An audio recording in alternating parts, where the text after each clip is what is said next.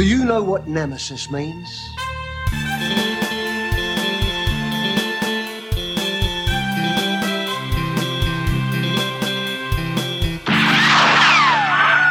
Hello and welcome to Direct, the podcast that takes a direct trajectory through a director's filmography. I'm Eric. I'm Levi. David Fincher is the dude whom of all of his movies we watched, I don't know how that works. We watched all his movies. A lot of uh, Levi, initial thoughts on this run of David Fincher's films? I think this was our for me the most fun with direct so far. I think this was a total trip. How crazy is that, right? It's I mean, so good. I think that this was a bigger surprise. I think that Tarantino was more fun. Mm-hmm. Because Tarantino movies are just easy to chill out. They're rip roaring. I mean, it's they're all it's all character, a lot of pizzazz. David Fincher's gonna make you feel bad about yourself and all the decisions you've made in your life. Mm-hmm. He's going to get you real moody. He's gonna take Oh, up a lot of your time, but it, easily the most surprising. Easily the most surprising, and I started this thinking David Fincher is a pretty good director. I finished this run thinking David Fincher is one of the greatest living directors. Absolutely, I totally agree, and I think it's. I want we you know we've talked a little bit before trying to rank against the other directors. I think that's not the conversation. It's just he is so good. He is Yeah. so uh, talented. He is very precise in how he works. You, you hear a lot about how particular he is in shooting, and it showed in every movie except for Aliens Three. Yeah. Well, I okay, we just got to get to it then because we have a great forum post on this. Yep. Um, this forum post comes comes to us from Tebster, and Tebster's been following us since episode one, but I think this is the first time that Tebster has communicated. And god damn it, Tebster, good on you for a uh, first launch here. You definitely did not Alien Three this forum post, if you know what I mean. Uh, so he says, uh, I, lo- I love this. It's it's good analysis and it's it's ripe for discussion. So here we go. I'd like to say something that will sound strange, but please go with me, says Tebster. Fincher's experience on Alien 3 seemed to set the psychological standard for what we have gotten from his work since. In regard to point one, having the fear of making another bad movie. Now, I don't think Alien 3 is awful. I can't agree with you there, Tebster. but it's a good but it's not a good film. It's certainly not the kind of film we would want to to start of our career start off our career making. Uh, after reading through a fair few transcribed interviews with Fincher, it seemed to me that he thought all of his dreams of being a movie director were over, and that the thing he thought would jumpstart his career actually killed it. And that I I can't believe that Alien 3 was his first movie, honestly. But here's the second point here. He says his second point is that Fincher is extremely cynical about life. Yep. And here's what Tebster says. Uh, throughout all of his works, there are notes of existential existential nihilism. Being crushed and punished around and bullied by Fox Studios would have made a lesser man give up, which Fincher almost did, but Fincher kept going with a wondered mentality that seemed to scream because of how bad life is. If there is a God, he must hate you. but you can't believe there is one because of how bad life is, so therefore life is meaningless. Almost all of his work seems to characterize these traits on some level. The skeptic, the free thinker, the rogue. He is known for being a hard director to give notes to, and he doesn't take on a lot of what is said. I remember reading an interview where he said that because his name is on the poster, he does give a fuck, or he doesn't give a fuck what producers want. There's a little typo there. He does usually trust them because if the movie sucks, they won't get blamed. He will. He is a first believer of directors getting too much praise when a movie is good and too much blame when it is bad. I am completely on board with this philosophy. I think that uh, Fincher is the epitome of if at first you don't succeed, try, try again. And it's hard to do that in this business. but he did it and he proved it. Yeah, He's- it wasn't. amazing. It wasn't try, try, try. It was try one more time and crush it, and then continue to crush it for Yeah. the rest of your filmography. I can't think. I there wasn't a a bad movie in the bunch once we got rolling. I mean, it was Dude. really impressive. That's How do you- hard to do. How do you go from Alien Three to Seven? I- Like, very quickly. Seven is one of the definitive movies of the 90s. The 90s is not peppered with excellent filmmaking, right? I Yeah, mean, it's- nobody thinks of the 90s as an excellent decade, although it does give us Reservoir Dogs. It gives us Pulp Fiction. Uh, it gives us, uh, you know, Dances with Wolves.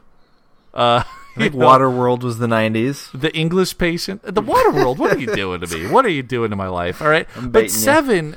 The amazing thing about seven is that it holds the fuck up. It is twenty years old, and that movie is as fresh today as it was twenty years ago. It's an amazing film in so many ways because it just holds up so well. I mean, I was a child of the 90s.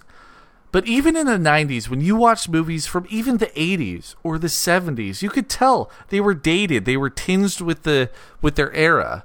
And 7 is a timeless film. Seven's not just timeless; it's in your head because you remember we had this conversation. People Yeah. remember scenes that don't exist in that movie. Mm-hmm. That was how wild Fincher was in his ability to tell you a story that you're filling. People look at Star Wars and immediately they go write their own fan fiction, often other parts of Star Wars. David Fincher has you writing gruesome murders Yeah. in the middle of his own film. Yeah. I think that's the thing too is that Fincher really flies under the radar because not only does he give us 7 in the 90s, he also gives us Fight Club. Those are two of the most definitive films of the 90s in my opinion. Mm-hmm. With lasting lasting chops. And then, you know, he just sneaks around a little bit. He just does, you know, Curious Case of Benjamin Button. He does the game. He does Panic Room. Although Panic Room is a is still a stalwart movie. It still is on TNT. Like we know drama. Panic Room is drama. Um, you know, floats around. Does uh, the, then then comes comes at it with Zodiac, which is totally under the radar movie in my opinion. I feel like not enough people have seen Zodiac, and not enough people remember it for sure. But then Yeah. the Social Network, Girl with the Dragon Tattoo, Gone Girl, like he's just always got his finger on the pulse of what is happening. A lot of people go and see his movies, and I would say ninety percent of them don't go because it's a David Fincher movie. He's just got his p- finger on the pulse of society in such a way that he's able to bring in the masses, regardless of what his um, regardless of of his notoriety as a director, which is amazing to me. Like you don't go to a movie because I mean we would we would go to a movie because David Fincher directed it, but the reason why he is able to garner these large audiences is because he's able to touch on things that are socially relevant in a way that other directors kind of don't do. Yeah, he's really smart about his material. You're talking about the timeliness of it. Like Yeah. he is picking material that works I think well, especially when it was created because it garners so much attention. Gone Girl he caught I'm not sure when that book was read, but I know as soon as the movie was coming up, it felt like everybody was reading the book. Yeah. Uh, so whether he kind of created the wave or rode that wave was really impressive. And uh, Babini in the forums pointed out his credit is really due for picking the right screenplays. That is an amazing talent, and we've seen I've seen other directors who do not write. We've had the advantage of going from a lot of directors who write their own stuff so far. Um, but for the first director who really largely adapts work, Fincher is it's incredible. I think there are a lot of books that I read and I think, oh, that'd make a great film. And then I see when it happens, I go, no, that was a terrible. Yeah. Never mind, I was wrong. It was something you shouldn't convert. And Fincher, I think, just has a knack for knowing what to pull out and then what to put on the screen Yeah. that in some ways encapsulates it in a time period. And because he is making these movies timeless, there are things, uh, things like Fight Club as a book. I don't know that it it certainly didn't have the following that it does until after the after the movie. Oh yeah, no, he made that he made that story what it is. I mean, the cultural zeitgeist that it is because that was that movie happened at a time where like that twist ending was still a big deal. In today's world, nobody gives a fuck about the twist ending. I mean, Gone Girl has a big twist in it, but like even that is doesn't seem to resonate as strongly as those '90s twists. And I think that um, I think that The Sixth Sense came out in 2001, but The Sixth Sense is part of that. The Usual Suspects is part of that, and Fight Club is part of that. Like those are the three big twist movies of that era. And I feel like Fight Club, in my estimation, is better than the other two in a lot of ways, in terms of the effectiveness of that twist. Um, It but does, that's the amazing, that's the amazing thing too. Like, okay, so I'm I'm looking at Box Office Mojo here of David Fincher, and for U.S. Uh, yeah, that's crazy, man. For U.S. Um, adjusted gross dollars, he's only had three movies that have been less than a hundred million dollars wow. when you adjust for ticket price inflation, and that's U.S. take. That's not worldwide take. Do we know how he does? crazy. Does it have like a separate list? I'm just curious how Yeah. he does internationally. You know, does this He stuff still does translate? amazing. Okay, Seven came. Seven is his highest grossing movie of all time, which is amazing to me. It grossed three hundred and twenty-seven million dollars worldwide in nineteen ninety. What was that? Seven when it came out. So like that's amazing, dude. Um, but yeah, Seven, Gone Girl, it was huge, three hundred sixty-nine million. Like, and these aren't these aren't Marvel movies. These aren't superhero movies. These are just these are rated R movies. Yeah, that's a good. That's amazing. That's amazing, dude. Uh, uh, yeah. Curious Case of Benjamin Button was 333 million worldwide. The, his lowest grossing movie of all time is Zodiac, and that thing didn't even crack 100 million worldwide, which is crazy to me. He's Like his best, his in many regards, in many critics' eyes, in the BBC's eyes, which was the number 10 movie of the 2000s, Zodiac is the lowest grossing David Fincher film. David. He he's oddly not known, and I I think some of it has to do with his Mm-hmm. Yeah. personality. Now that I've seen enough uh, interviews with him, but if you went to your group of friends who might who may or may be movie goers but not movie fanatics, Yep. You think they could name more than two Fincher films off the top of their head? Probably not. But if you started naming them, they've probably seen most of them. Yeah. And they'd be like, wow, that's a lot of really good movies. Yeah. I think that's what I did when we talked about Fincher. Mm-hmm. It's like, Yeah. yeah. sure. What's he done? Oh, Fight Club. I like. Oh, Seven. Oh, I like that. Gone. Girl. Oh, wait. Hold, what else Yeah. is he? the social network. Uh, oh, yeah. crushed. So that's the that's the amazing thing about Fincher is that I do feel like he is going to go down as one. Like this guy's in line for a lifetime achievement award. For Sure. Absolutely. It's kind of a travesty that the guy doesn't have a an Oscar. Honestly, it because it's like you look at a guy like Spielberg. Like you go to a Spielberg movie because it's a Spielberg movie in a lot of regard. Uh, and Spielberg had like his first big flop in a long time this year with the BFG. It was a huge flop uh, for Spielberg, but because I think he might be kind of losing that. But in our day, man, in the '90s, you're talking Jurassic Park, you're talking Schindler's List.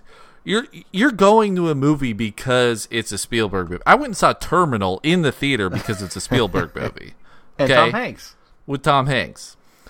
Um, but that's the thing. Like he's got the notoriety, whereas Fincher, you go to that movie because, god damn it, that looks like a pretty in- intriguing movie. That there's some intrigue. It's usually got a solid cast. It's Mm-hmm. based on something somebody you know has read. Yeah, Let's go check it out. Let's go check it out. And that's the amazing thing about Fincher is that um you know, he has the, he has a pull, he has his finger on the pulse of society in a way that we haven't experienced. Like Tarantino, you go to a Tarantino movie because it's a Tarantino movie. You know? Yeah, you you And at this saw point, him you'll- on TV. He was running his mouth, and you went, "I like Pulp Fiction and Reservoir Dogs." And yeah, Kill Kill, Bill Bill, and- and, yeah, like that's that's Tarantino. Like you're gonna go to a Tarantino movie because it's a Tarantino movie, and be and you know whether or not you like a Tarantino movie before you go in. At this point, you have an opinion about Quentin Tarantino, and it's polarizing. Nobody's Super. lukewarm on Tarantino. I- either love Tarantino or you're like, I don't really like that guy. Odd enough, I have had to explain to people that Magnificent Seven is not a Quentin Tarantino movie, and it's no way related to Hateful Eight. Other oh than Oh my that, God. he is referencing that original title in making Hateful Eight. That's how powerful Quentin Tarantino is. He has subverted an old movie Wow. based on an older samurai movie, Wow. and he's managed to overcome a Denzel Washington Chris Pratt vehicle. Wow. And I'm Wow. sure that's affecting the box. I'm sure that people who don't like Tarantino and don't know Hmm. Aren't go movies that? aren't going to see it because they think it's Tarantino. I really wanted to see that honestly, and it's Anton Fuqua who made Training Day, which I think is cool, and I I love westerns and you know whatever. It doesn't seem like a super in depth movie, but I want to go see Magnificent. Leave the theater as soon as they ride off into the sunset. Do not. There's like a 30 seconds after that. That was a producer note. I can guarantee it at this point. Someone should be Oh, shot for letting it into the film. Yes. You saw it? Yep. Um, but that that's actually really funny. But that's the thing, right? Is that nobody's going to a David Fincher movie except for you and me Mm-hmm. and and our kind listeners to this podcast. Because we're going to be butts and seats opening weekend for every Fincher movie going forward. I can guarantee that. Yeah. Uh, a hardcore but- fanatic at this point. Yeah, but nobody is going to be like, "Oh yeah, I want I really want to go see that new David Fincher movie." People are going to be like, "Oh yeah, I want to go see that new movie about that best-selling novel that everybody's talking about or about the uh the c- current cultural zeitgeist that's happening." Um This whole Facebook thing. yeah, like he's just got his finger on the pulse of society in a way that a few directors do. And then at the same time, the number one word that comes across when you talk about David Fincher is quality, man. Mm-hmm. is just so much quality. It is they his movies are impeccable and there's a great thing uh, I know that Davey Mack posted it on the forums where he's talking about in all of this perfection, he's able to throw in these tiny human moments, which like uh, which are all character development, which is exactly what you want. Like nothing is wasted in his movies, and that's why he's able to make these movies that are two hours long or two hours plus long, and they clip by because everything is so interesting and the, you could feel this plot developing, and then at the end of his films, the world is closing in on the main characters, and everything is getting more and more claustrophobic, and the tension is rising and rising and rising until the release valve is pulled. And the release valve is always pulled too in his movies, which I think is interesting. And Um, it's two and a half hours later. You felt like you Yeah. just started the movie.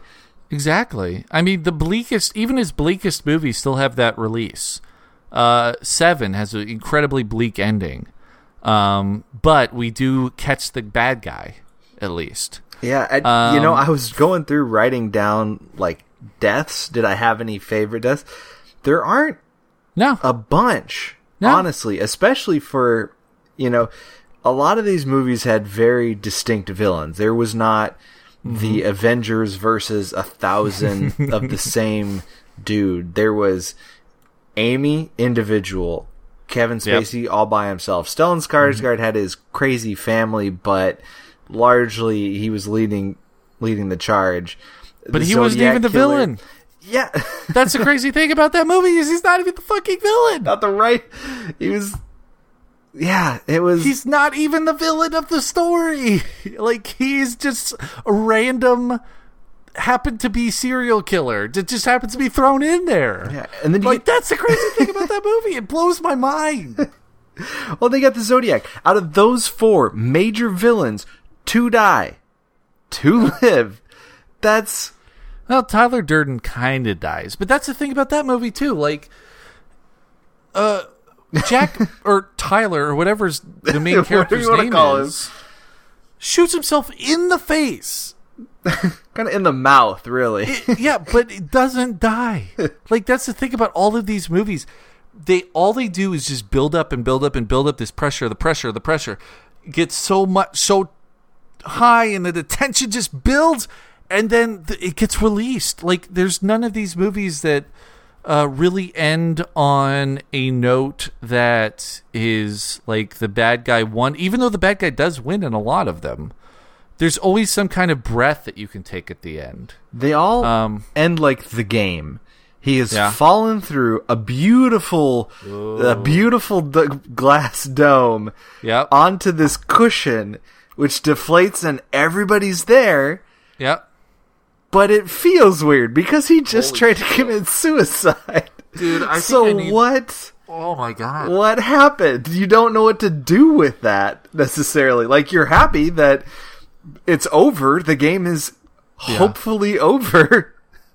Okay, my I think my mind just might have just gotten blown. That's I think my I think my mind has just been blown. because I we're we're gonna get to our top ten list. Game is mm-hmm. pretty low on mine, yeah, same here. but I think that the game might be the metaphor for David Fincher's film career Oh. and his oh. philosophy as a filmmaker. It might be his most overt film. I mean, we're we're gonna, we're t- basically tossing out Alien Three whenever we talk about this Yep. shit, but the game might be his most overt, over the top, goofy. I mean, I, I I said it in the podcast. It's a goofy film. It's pretty goofy, Yeah, a lot of suspension of disbelief required. But that might just be his his uh his writing. This is his this is his this is his manual. This is his almanac for filmmaking is the game. Like this is my goofy ass movie but you're this is the formula and this is the secret sauce to all of my other films. They're just a little bit more more nuanced.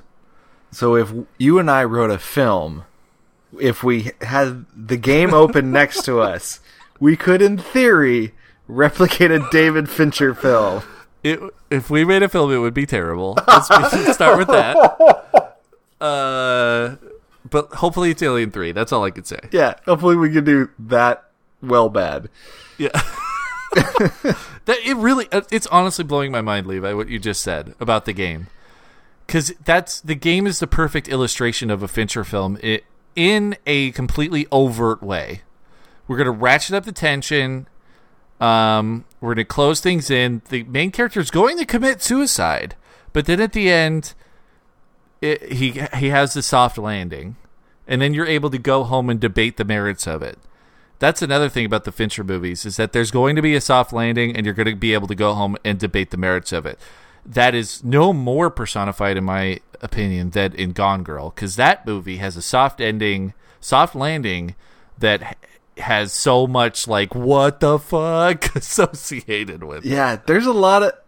I, you and I went around a little bit. I've gone around and around with people about the ending of that film. Why does Ben Affleck stay with her, whether or not that's the Right. right decision? It's that's one that I think you can tell a lot by a person. That's this is a mm-hmm. personality test. Ask them how they felt about the end of Gone Girl, and I think you can get a lot out of that. Well, the second time I watched Gone Girl, I actually had a much broader understanding of Ben Affleck's character and his decisions than I did the first time I watched. it. The first time I watched it, I was like, "What the hell, man? Like, why? The, why the hell would you stay with him? That's all bullshit." Um, the second time, I understood through the character development of his character and who he is as a character, why he would stay with her. Yeah. It's that's all of these movies are this is the first one where I've seen everything and it was all just stellar a second time around. It was Yeah. so good. There's so much that can be added by knowing by that so- by having that soft landing when you come back mm-hmm. around.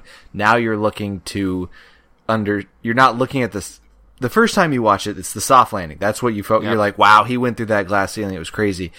But the second time around, you're analyzing the fall. You're watching them make this leap and kind of breaking it down. You're like, okay, why did they jump?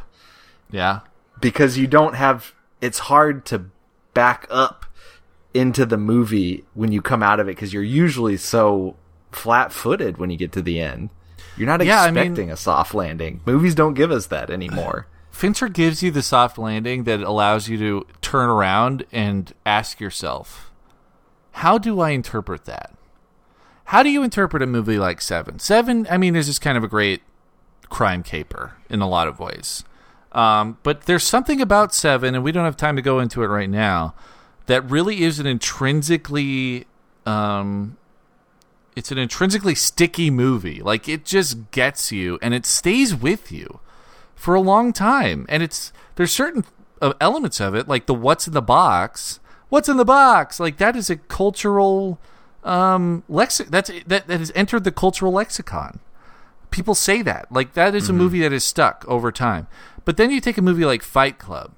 Fight Club, you either totally dig what Tyler Durden's spouting, or you realize, or I'm sorry, I, w- I shouldn't say that you realize what bullshit it is, but you interpret it as bullshit.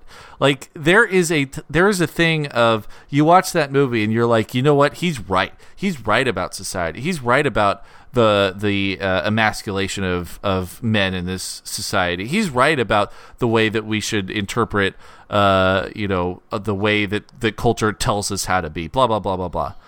But if you and and when you're 14, when I was 14 and I watched Fight Club, I was totally on board with that. You know, 15 years later, I'm I have a different view. But that's the thing about Fincher's movies is that he's going to give you the soft landing so that you can stop looking at the movie and you can start looking inward. Yeah. That's what I feel like is so impressive about him. Mm-hmm. it's it was it was yes, I'm glad like 10 hours of of talking about this is really I always love to use movies as examples when I'm having design based conversations Fincher is hmm. just fed into that so much that it's forcing out other directors in terms of what I reference because he has just this great touch where it's it's as he's very specific and it's So so let's let's talk about that because you lasts. are you you are an architect correct. and I don't think that when you think of Fincher you think of architecture just on the face of it. At first but having glance. watched yeah but having watched all of his movies and it's also brought up on the forums um in when people are talking about fincherisms this uh this babeni person has has called it out um that architecture is definitely a part of Fincher. Uh, Babeni says, I think he emphasizes houses in almost all of his movies.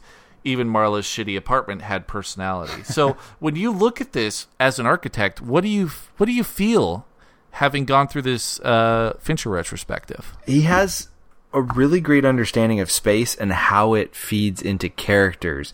It sets the scene literally, but there is so much else going on that you know there were a couple instances where we talk about the house being a character fight club that the house out in the middle of nowhere that's falling apart is a character in a lot of ways it is the body that Tyler and Tyler both occupy and is essentially falling apart around them. Um, you know, we get uh, in Zodiac, we go in the Zodiac's trailer, and it's as wicked and disgusting as you would expect. You know, it's in a lot of ways it typically feels like you're walking into the mind of the character that it represents. And Yeah. that can be really true in daily life. You know, you get Yeah.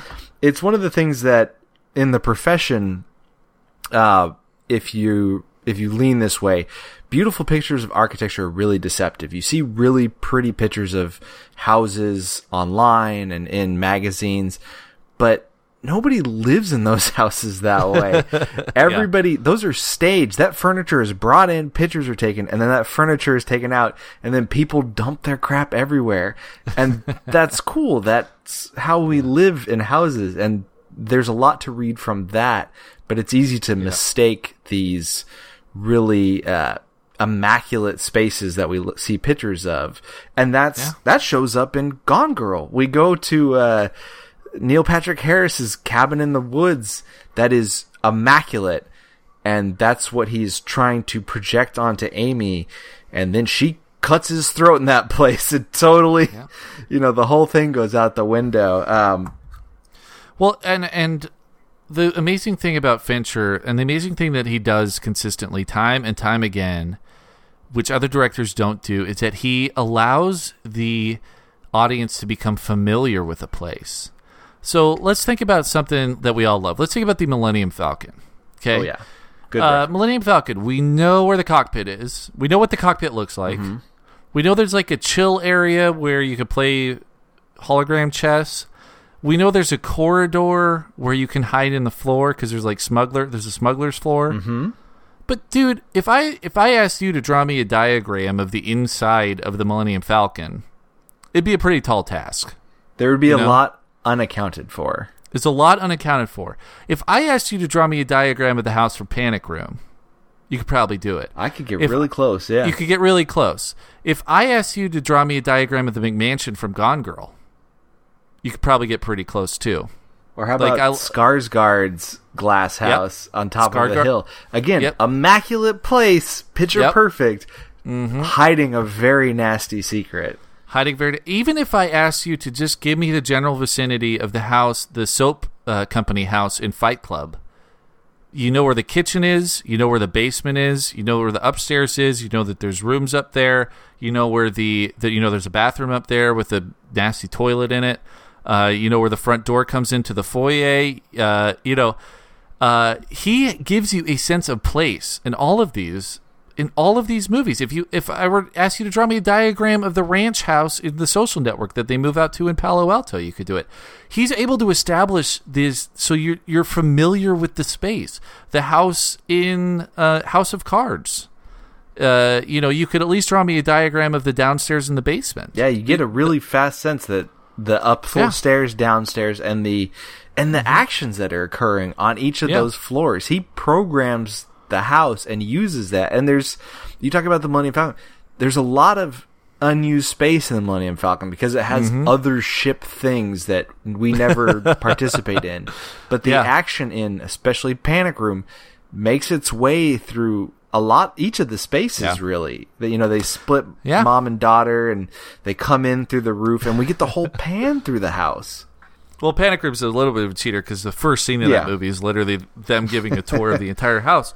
But it happens again. And then the other thing that you were talking about is there are at least two examples of us not seeing the villain yet, but seeing their house. It happens, like you said, in Zodiac.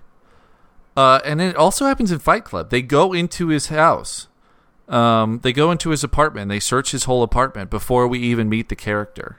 So not only are we beco- getting these spaces that we're familiar with, that we become familiar with, in the same way that we become familiar with a, a sitcom set, uh, you know, but he's allow- he's able to use those places in a way that is a little bit more impactful, I think, because we know exactly where everything is. We're familiar with the space, we're comfortable with it, and then we're almost living that action with the characters, which I think is so remarkable. Uh, and it's it needs to be something that's called out because I don't think a lot of other directors do that. He, you know, try that one with the Magnificent Seven. See if you. I think you'd have a hard time drawing the map, and certainly, I don't know that Yeah. there are more than two interior shots for a town that is supposed to be complex and alive. Some of with the architecture too is we get repetition in the same way that uh, you know, we get repetition with the spaces, but when we get introduced to characters, they're de- we see them doing something that is repetitive. We don't necessarily see them do it multiple times, but like when we mm-hmm. started with seven, we made a we were really excited to see the opening for Morgan Freeman and you know getting he was really Yep. meticulous in putting everything on and where everything was Yep. set Yep. and that's it's it was a fascinating way to introduce us to a character because just right off the bat you know that's a daily routine and it tells Yep. you a lot and then that allows us to repeat spaces instead of character actions. I think he's i think he's efficient in that manner. Yeah, well, that's it, he's just so beholden to character, which is something that is so uh, foreign in today's world of the reproduced block- blockbuster.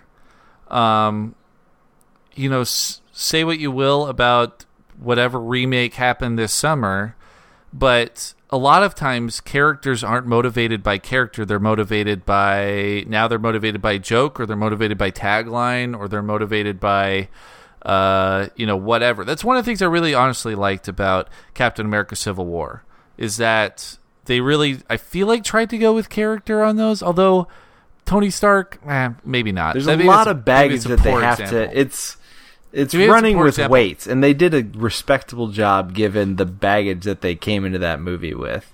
That's true. But um but I think the thing that Fincher does is he allows characters to become predictable so that they can then become unpredictable. And that has impact on the audience, right? Because you're allowing us to just like we get familiar with the architecture, we get familiar with the character and we see that I think it's one of the greatest uh, greatest points in character development is when a character goes into a scenario and you say this is how that character would handle this or I can't wait to see how this character handles this because I know that they're going to do it in a really fun and interesting way because I know the character. So many times we now in nowadays we just get a bunch of plastered up characters that are archetypes and then you're like, "Oh, yeah, and then we could have them break archetype and that's a funny thing." No, Fincher doesn't use archetypes. He just uses straight up character. He puts the character in the scenario and he allows us to get to know them like we get to know the spaces and it becomes this comfortable interesting thing and then he's allowed to manipulate us from there and that i feel like is what makes his movie so impactful and memorable over time in that you don't know it's a fincher movie maybe but you definitely know it was a good movie Yeah, it was. I mean, Girl with a Dragon Tattoo, and that wasn't necessarily his writing, but in his, uh, you know, his touch on the work, he did such a remarkable job of ele- relaying what Lisbeth is as a person that when we get to the end and she's doing this nice thing for Mikael, um, and you see him walking away with his uh, old girlfriend, you know that she's going right back into her pattern because she tried to break it, Yeah. it did not work, and now you I, you don't have to have it spelled out for you because you watch it and the mo- you know where that momentum's going because you've seen it before. Yeah the character development's really strong here let's get into fincherisms real quick Oh, here. love these Fincherisms. So, uh, Babeni uh, on the forums went through some Fincherisms. Here we go. Uh, first of all, the way he portrays women should be noted. Uh, they can be just as flawed, intelligent, sensible, or evil as a man can be. Not the typical Hollywood broad that can crush you with her luscious thighs, but still needs someone to save her. Uh, absolutely. Um, Amy, in my opinion, is one of the best villains, at least in the 21st century so far. Amy and Gone Girl. Yeah. Um, terrifying. Jodie- terrifying villain. Jodie Foster at the end of Panic Room when she subverts the villains and she's waiting for them. You know, she they come out and the lights are smashed. That Yep. was an awesome. She will take care of this problem herself Yep, with the sledgehammer. absolutely. Um, uh, next Fincherism, um, we already went through the architecture one. Rain and fridges. Rain and fridges, of course. Heavy rain. It's always raining, even if it's in Los Angeles, and we're always going to see the inside of a character's refrigerator, which is great. I love the fridge. It's just it's another. It's like cracking open the brain and taking a peek in, and then you just close it again. Yeah. Um, next thing is uh, Babeni says, uh, I think he's really smart about giving little clues about his big twist movies. Tyler flashing in some of the frames before he's even introduced. The different pens when Amy is writing her diary during the first half of Gone Girl come to mind. So uh, he's going to have twists, but his twists make sense. Um, And it's and this, if you if you listen to the Bald Move Network, uh, you, you're definitely a big fan of Aaron. And one of the things that Aaron hates is the usual suspects because there's a big twist at the end of that movie, and there's literally nothing in the whole movie that hints at that twist at all. So it's just a twist for twist's sake, really. Um, it's just a big kind of goofy twist at the end that you that the viewer had no no way of guessing beforehand. Uh, Fincher doesn't do that. His twists do make sense, um, and you never feel like they're a twist for twist's sake. Yeah, even with the game, he kept twisting, but it was it was relevant. It was that that was the whole idea of of the game was to just never let you get a sense of Get your well, grip. yeah, you never were supposed to get your grip, and Well, and at the end of the yeah, and at the end of the game, you still don't know. yeah, you the really- game's still you going. still the twist is it's still twisting, so enjoy that good luck. soft landing. What other Fincherisms do we need to mention here, Lee? Um, just the isolation of the characters. He picks. Yep. And we talked about a little bit with kind of the the existentialism, the nihilism of Mm-hmm. uh, his a lot of his work. He really likes marginalized, isolated characters who are outsiders and trying to understand or get in or change uh, the, the the masses, the the normal. The they're trying to change what is normal. Uh, Yeah. and it was it made for interesting characters every time. There's always something relatable because I think everybody feels you. Everybody can relate to that. Everybody has their moments of isolationism. Um, that's just kind of the way the world works, and you don't feel that all the time. But because you have those moments, it makes every one of these characters has a moment where you can you can join in and be in their shoes. Yeah, it's interesting. I mean, he definitely does that. Like all of his characters are in some way becoming more isolated. You have uh, Brad Pitt's character who is moving to a new city with his wife in Seven, uh, whereas Morgan Freeman's character is on the verge of retirement and losing his identity as a human being because that's all he's ever been as a cop. You have, uh, um, you know, in the game, um, you the the main characters is, has everything but is still isolated at, in his ivory tower and has and has really nothing. At the social network you have somebody who nobody likes who's just an asshole. And how does he become the guy who has 500 million friends? Uh, in benjamin button you have a person who has a debilitating or not necessarily debilitating but a unique medical ailment that nobody else in the world has ever had or ever will have again. That's super weird, and so he can't have friends as a child, and and uh, the world kind of interprets him in different ways. Every single one of his movies, the main character is in some way isolated, and and then we have to we have to watch them work through that isolation. It's really interesting. Yeah, it was it was good. Also, uh, soundtrack. The soundtrack for all of these movies, and I've been on a kick ever since the uh, Every Frame a Painting went off on Marvel movie soundtracks. Um, every one of these movies has a stellar soundtrack, and you know they vary. They certainly some that are better than others. Social Network obviously was an amazing soundtrack. Gone Girl was very good. Fight Club, uh, there's a lot of that. That was the soundtrack I listened to for a very long time. Um, and that's just something you don't get with so with movies as much anymore. Yeah. I, I don't know if it's a cost saving feature or what. iconic, iconic soundtracks. yeah, yeah. iconic. soundtrack. So Well, and and for me, the big Fincherism for me is that comfort level. So he makes us comfortable in in letting us uh, kind of ease into the architecture and understand uh, how where things are. Um, like I mean, I just think about Gone Girl. Like Gone Girl is in a movie you think about architecture, but you kind of understand the full layout of the McMansion. You know the full layout of Ben Affleck's sister's house.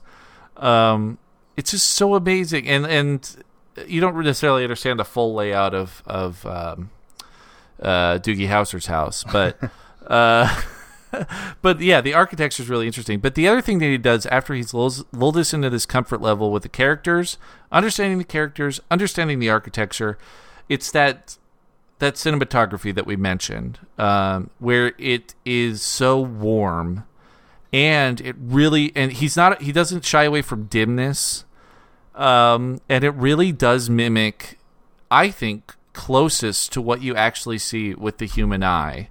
Uh, the other director that comes to mind with this is Terrence Malick. He does very similar stuff uh, in terms of of se- the seeing eye, but Terrence Malick stuff is much more organic feeling and uses a lot of like steady cam and handheld shots. Whereas David Fincher, everything is locked down and everything is cinematograph cinematographically. I don't know. I don't know how to say that, but everything is you know set up. The the shots are meticulously set up, set up and framed, and they're locked down on a tripod. But he the the way that he uses light mimics what we see as human beings in everyday life, which lulls you into that comfort zone and allows you to explore the story in a much deeper way than I think a lot of other films do. Yeah. Uh, focus too. When we're talking about cinematography, what he tends to focus on, and this just came up because I was thinking about uh, with guns in the foreground. There were Yeah. several shots throughout um, that he just where he puts the uh, what's that called in camera term terminology where you know the plane of what is in focus and everything Mm-hmm. Yeah, is the depth of the depth of field uh, he's really very particular in where he wants that to be and what you are able to see uh, very sharply And many times, in just about every single one of his movies, he has a character. He has a shot that opens, and the whole shot is blurry, and then he has a character walk into focus um, in the shot. Uh, it's it's something he uses time and time again, and it usually happens during a shot where uh, where kind of the tides have turned, or where where a character who you thought was inconsequential is be, now suddenly becoming consequential, or when a character who uh, was acting one way is stepping out of their comfort zone and uh, and motivated to act a different way. Um, w- the one that comes to mind for me is in the Social Network, and he David Fincher uses the walk into focus scene when uh, what's his name Andrew Garfield's character closes the bank account at the bank. oh yep walking up Um, to the window Yeah, that scene starts, boom, completely blurry, and then he walks into focus and he closes Facebook's account at the bank. That is a character turn moment when suddenly he has clarity as a character and he's acting upon that clarity. And this is something that David Fincher uses time and time again in his films. So yeah. Uh, let's let's move on because we're, we're kind of running out of time here. Um, let's let's get to our top tens here. let's do it All right, I'm going to ask you to go first. all right So top ten David Fincher movies ranked I'll- least favorite to most favorite. So first of all, just tell us your judging criteria, and then uh, go ahead and walk through your list. I chose the most Fincher was what I was going for for ranking, which I think typically relates to what I enjoyed the most. Uh, but really, what is iconic Fincher? What is kind of the densest iconic Fincherisms? Um, number ten is naturally going to be Alien Three. Uh, I don't think that's a surprise anybody. Number nine, Benjamin Button ended up coming in very low for me. Uh, eight, Yep. The Game. 7 Panic Room. Six, Girl with the Dragon Tattoo. And then we get to the top five, which is a real nightmare to piece together. Uh, I have Zodiac at five, Fight Club four, Gone Girl at three, Social Network at two, and I had to put seven at number one. Interesting.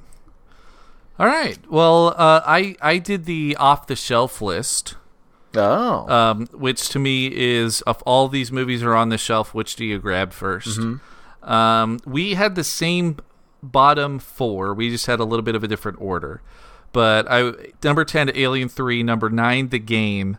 Number eight, Curious Case of Benjamin Button. So we just flip flopped those, and then number seven, Panic Room. So we were pretty on par with those ones.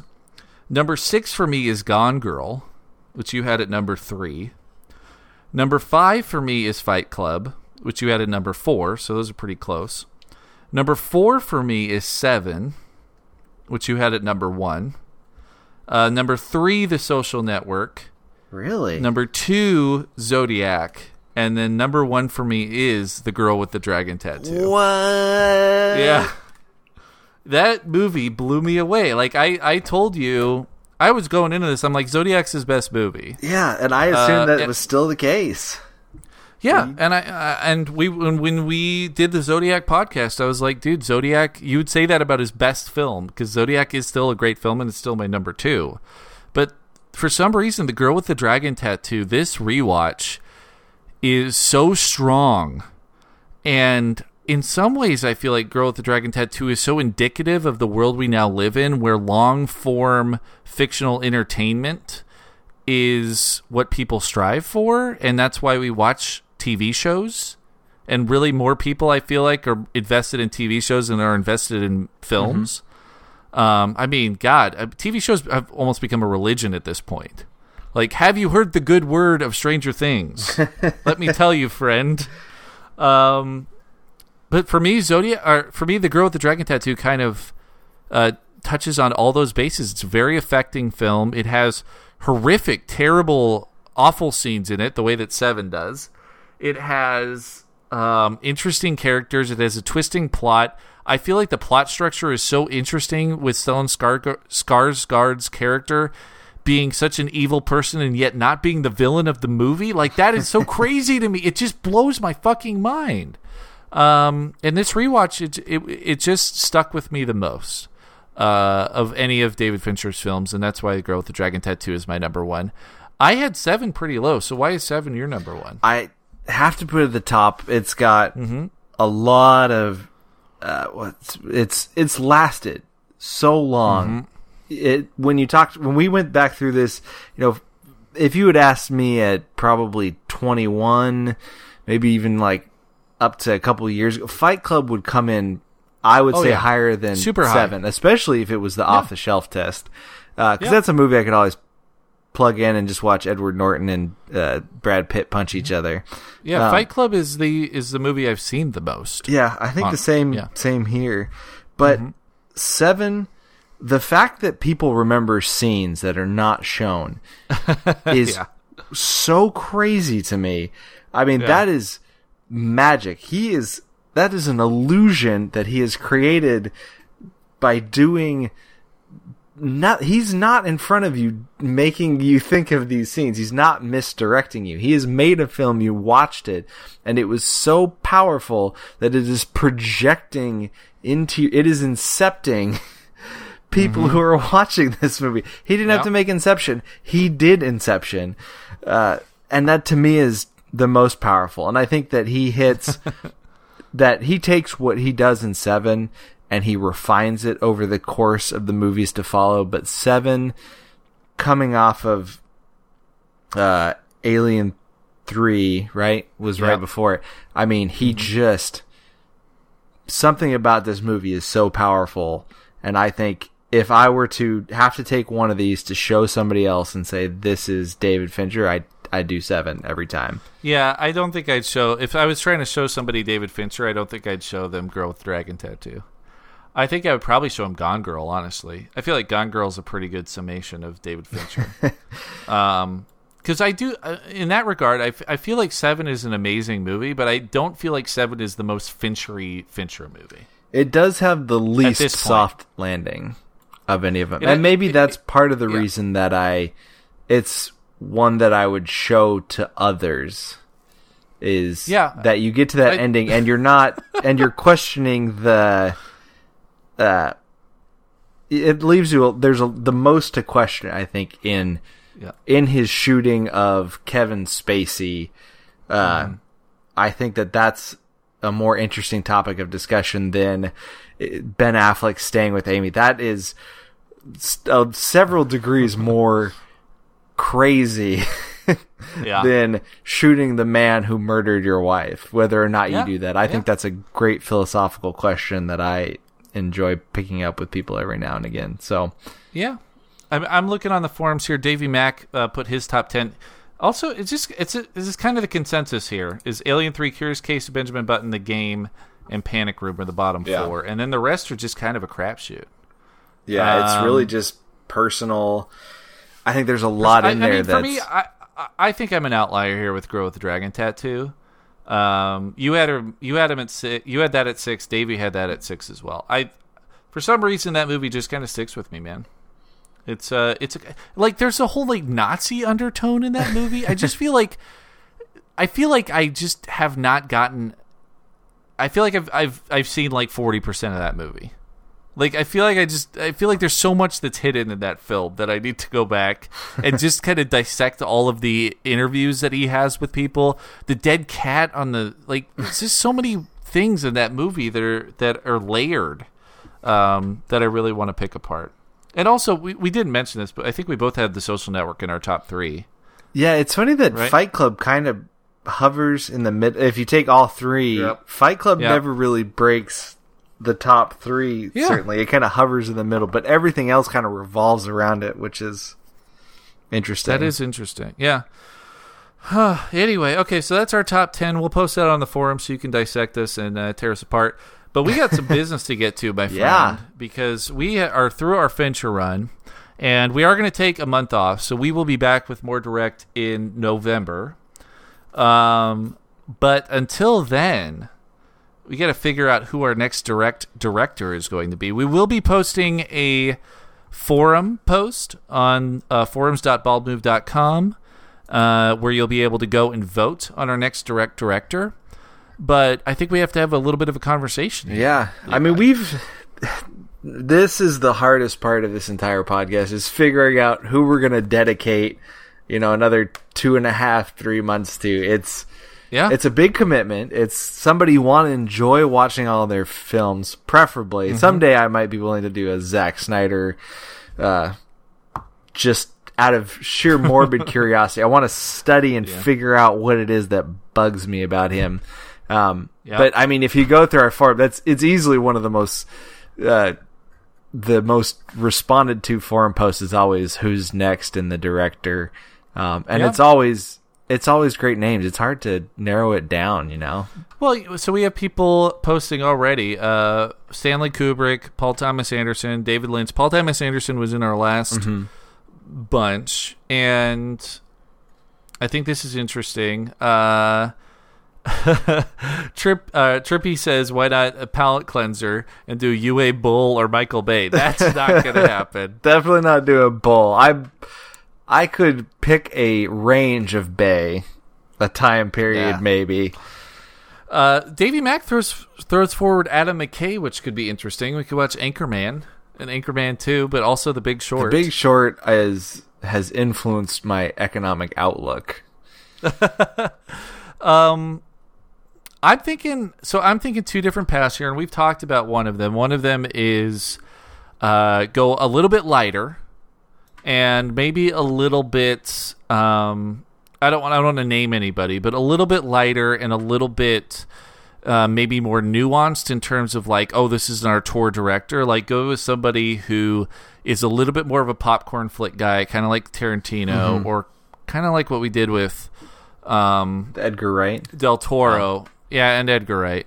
Uh, so I guess the theme of this podcast. I don't know. I, I, I think I do. There's part of me that wants to do a little bit of a palate cleanser, but also explore directors that I haven't watched a lot of their films. Um, so we've talked about going that route, and then the other route that I think is interesting is doing classic directors, but a time period of their careers. So doing directors like Kubrick, but I don't want to do the whole Kubrick catalog. I would want to do like the last twenty or whatever. Yeah, pick a time range Yeah. that ends up with Yeah. Anywhere from eight to ten movies, probably. Yeah, exactly. Like basically Kubrick's last eight to ten movies. Um, do maybe do somebody like Spielberg, nineteen eighty to ninety five or something, or whatever. Jaws to Schindler's List or something like that.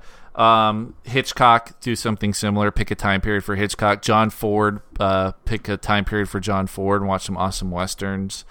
So that we kind of have two routes here. One is to go a little bit lighter, a little bit of a palate cleanser thing, and I think most of the directors we're looking at there are directors who have directed all our films in the last thirty years, or go a little bit more classic and um, and pick a time period of a big feature auteur director that everybody that that's a household name and it has been a household name for uh, half a century or so. It's, I mean, that's such a hard choice because the, I think the Yeah. our tour directors are easy to are easier to do over this longer time period. You know, we're looking at Fincher Mm-hmm. over three months. Um, it makes it he, he has such strong relations between his films that every week when we Yeah. come back, it's easy to remember details from the previous week. Um, but you know, I'm curious to try a palate cleanser. Maybe you know somebody that's Yeah. not necessarily that as far up in their own head as, and I think Edgar Wright, Del Toro, and Quentin Tarantino are auteurs in their very specific way. And I think some of the people we've talked about, I wouldn't even, I would not put them at all in the auteur realm. So I'm, I'm thinking palate cleanser. I'm leaning palate cleanser, but I'd like to get uh, just um, just the, the the pulse of the audience. So go to forums.baldmove.com, go to the direct category on the right side of the page, and there is a the next direct director forum post. You can post there and let us know what you think, or just give us some directors that you think we should cover.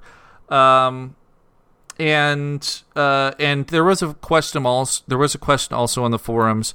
Uh, as new movies come out by directors that we have covered, we will cover those. yeah, movies. we'll add those in. So when We'll uh, Fincher in. does World War Z two, which has been Yeah. sitting at the top of his rumored director credits, but it's Fincher. I, for whatever Nope. reason, like that gets me Nope. like okay, all right. Nope. Nope. I'm not excited about that.